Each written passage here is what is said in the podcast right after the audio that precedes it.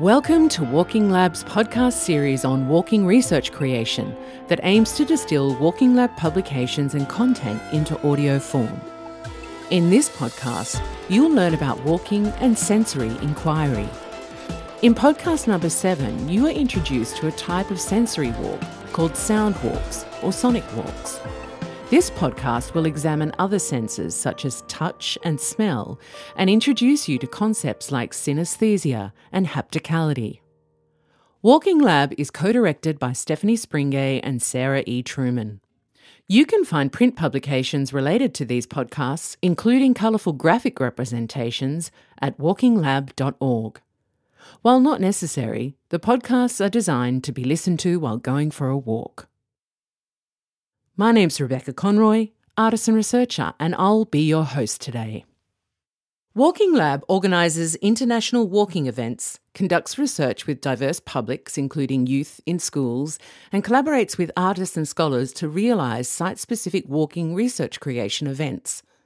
Walking Lab acknowledges the traditional and unceded territories on which our work takes place.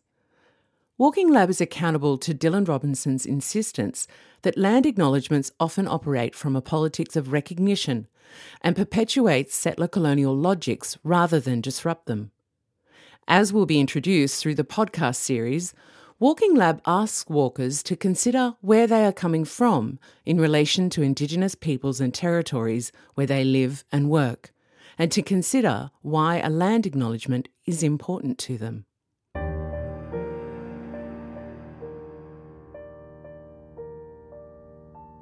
Walking methodologies invariably invoke sensory investigations.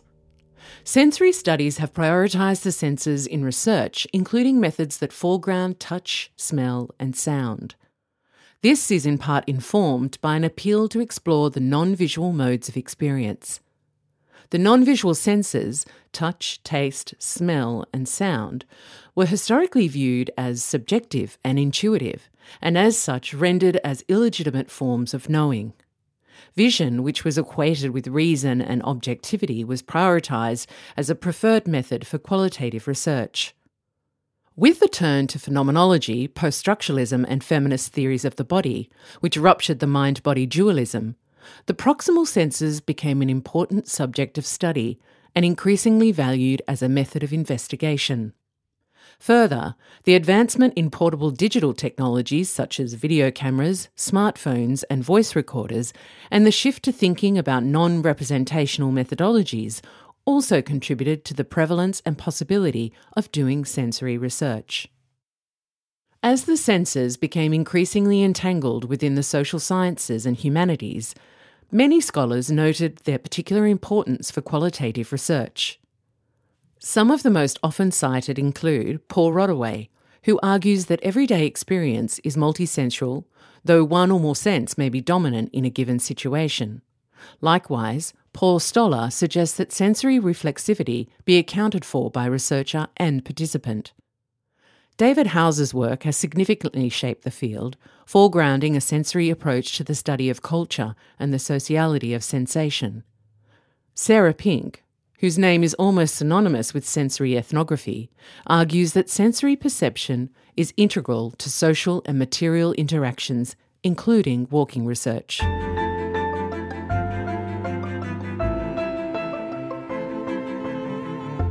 In the first section of the podcast, we focus on walks that isolate a particular sense. Crucial to our examinations of walking research is a focus on critical sensory studies that interrogate the ways that walking and the senses produce gendered, racialized, and classed bodies. Thinking with Bark, a walking lab project initiated by Mindy Blaise and Catherine Hamm, experiments with multisensory and multi species ethnography with early childhood teachers and students. The Bark Studio is an outdoor classroom in Cruickshank Park, Victoria, Australia that occupies the traditional lands of the Marranbullock clan.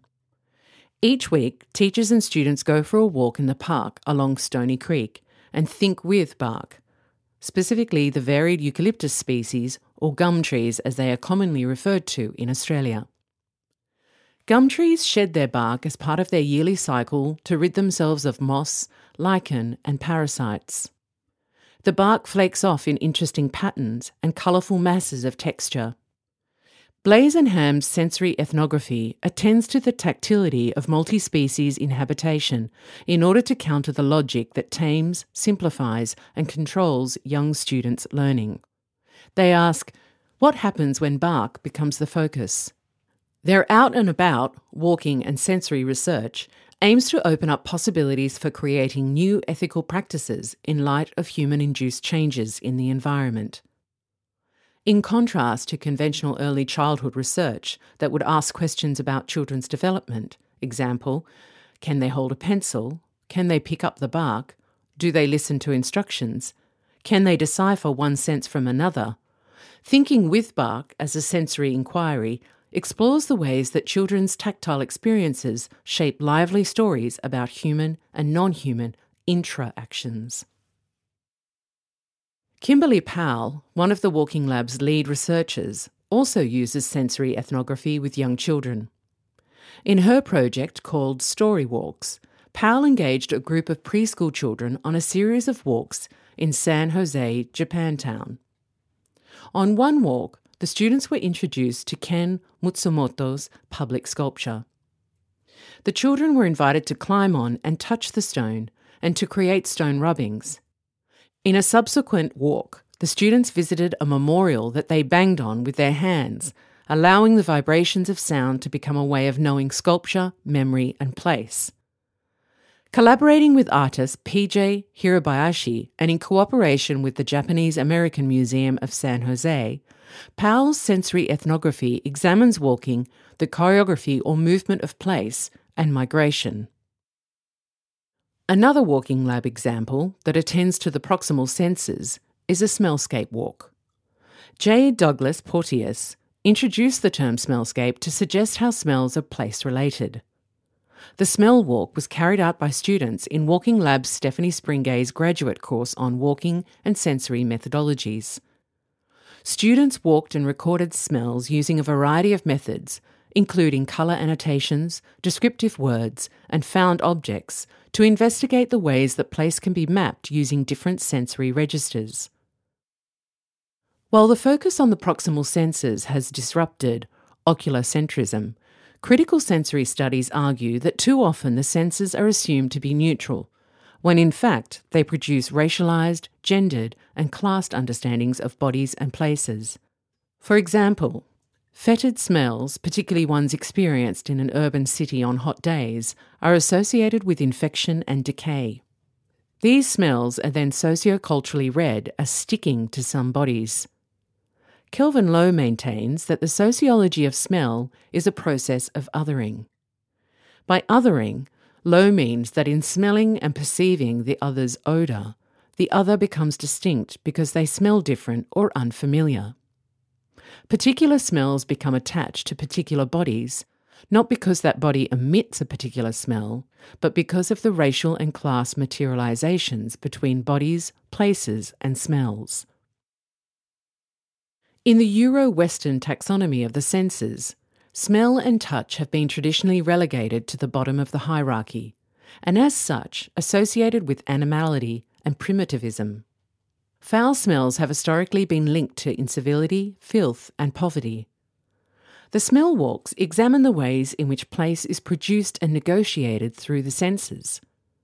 Students investigate how sensory experiences regulate and dehumanize particular bodies. For example, Overly powerful smells, whether from exhaust fumes in dense human areas or the potency of ethnic foods, are typically associated with pollution and evoke sensory experiences of repulsion and disgust. Jim Drobnick uses the term odophobia to describe the xenophobia associated with particular smells. Conversely, the lack of smell is often conceptualized as clean and sanitary.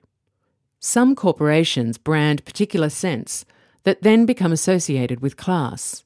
For example, upscale hotels that diffuse a scent in their lobbies.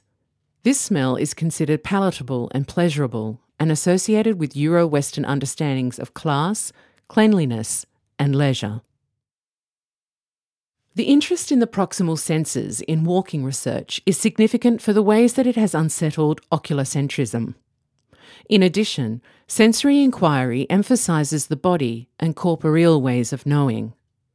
However, such sensory turns need to account for the social, cultural, racial, sexual, gendered, and classed constructions of the senses. The senses are not neutral, but already exist as ethical and political demarcations of difference.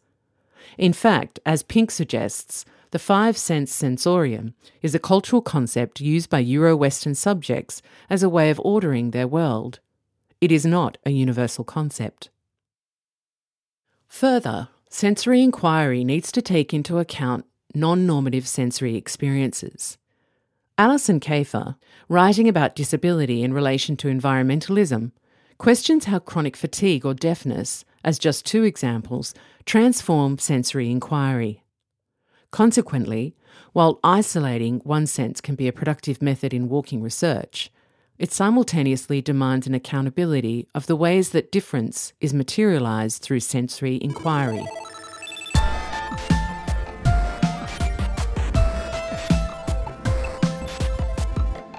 Synesthesia usually refers to a psychological or neurological condition in which sensory stimulus from one sense is mixed up with another sense. For example, this can include a taste being associated with a colour, such as seeing red and immediately tasting licorice. Finnish composer Jean Sibelius would hear F major when he saw his green fireplace. In walking research, Synesthesia can be deployed intentionally to defamiliarize a sensory experience of place and as a non representational practice. Synesthesia was used by Walking Lab's Sarah E. Truman, coupled with the walking practice of the Derive, in her in school research with secondary school students. These student led walks are detailed in podcast number four.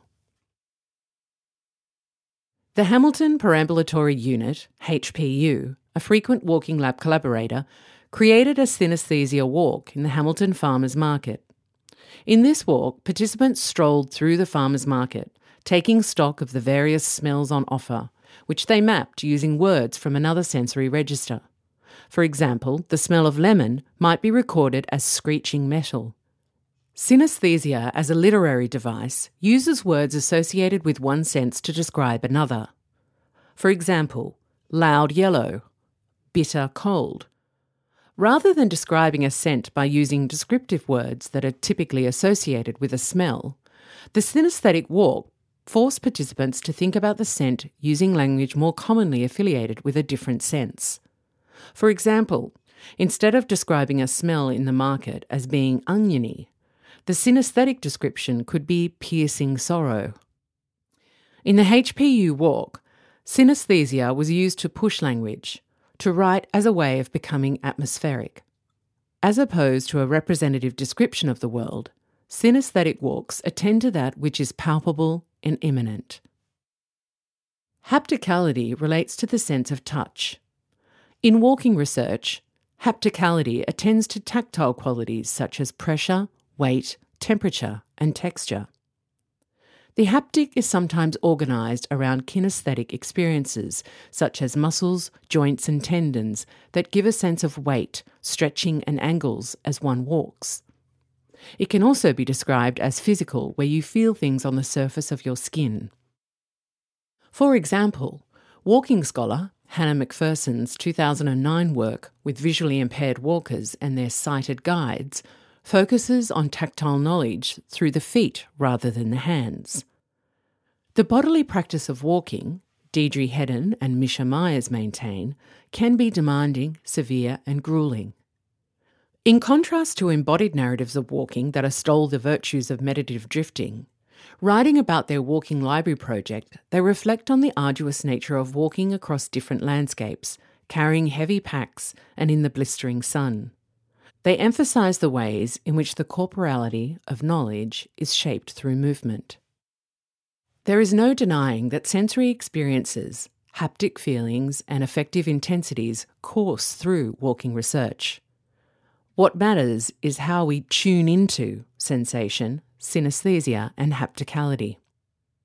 As Ahmed so cogently states, there is a politics to how we distribute our attention.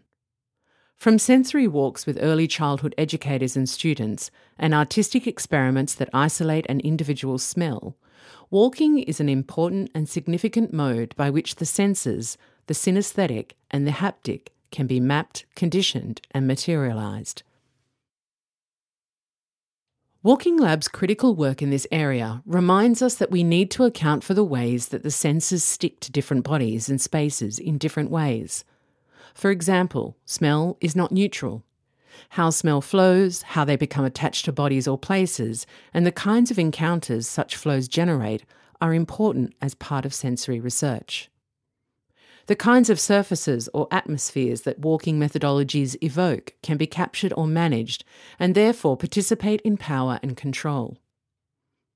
The future of walking methodologies requires not only innovative techniques to experiment with and account for sensory and haptic understandings, but must also attune to the ethics and politics of the senses. Thank you for listening to Walking Lab's podcast series on walking research creation. You can find print publications and references on their website, walkinglab.org.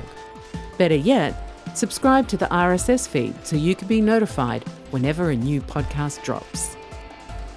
Walking Lab is funded by the Social Sciences and Humanities Research Council of Canada.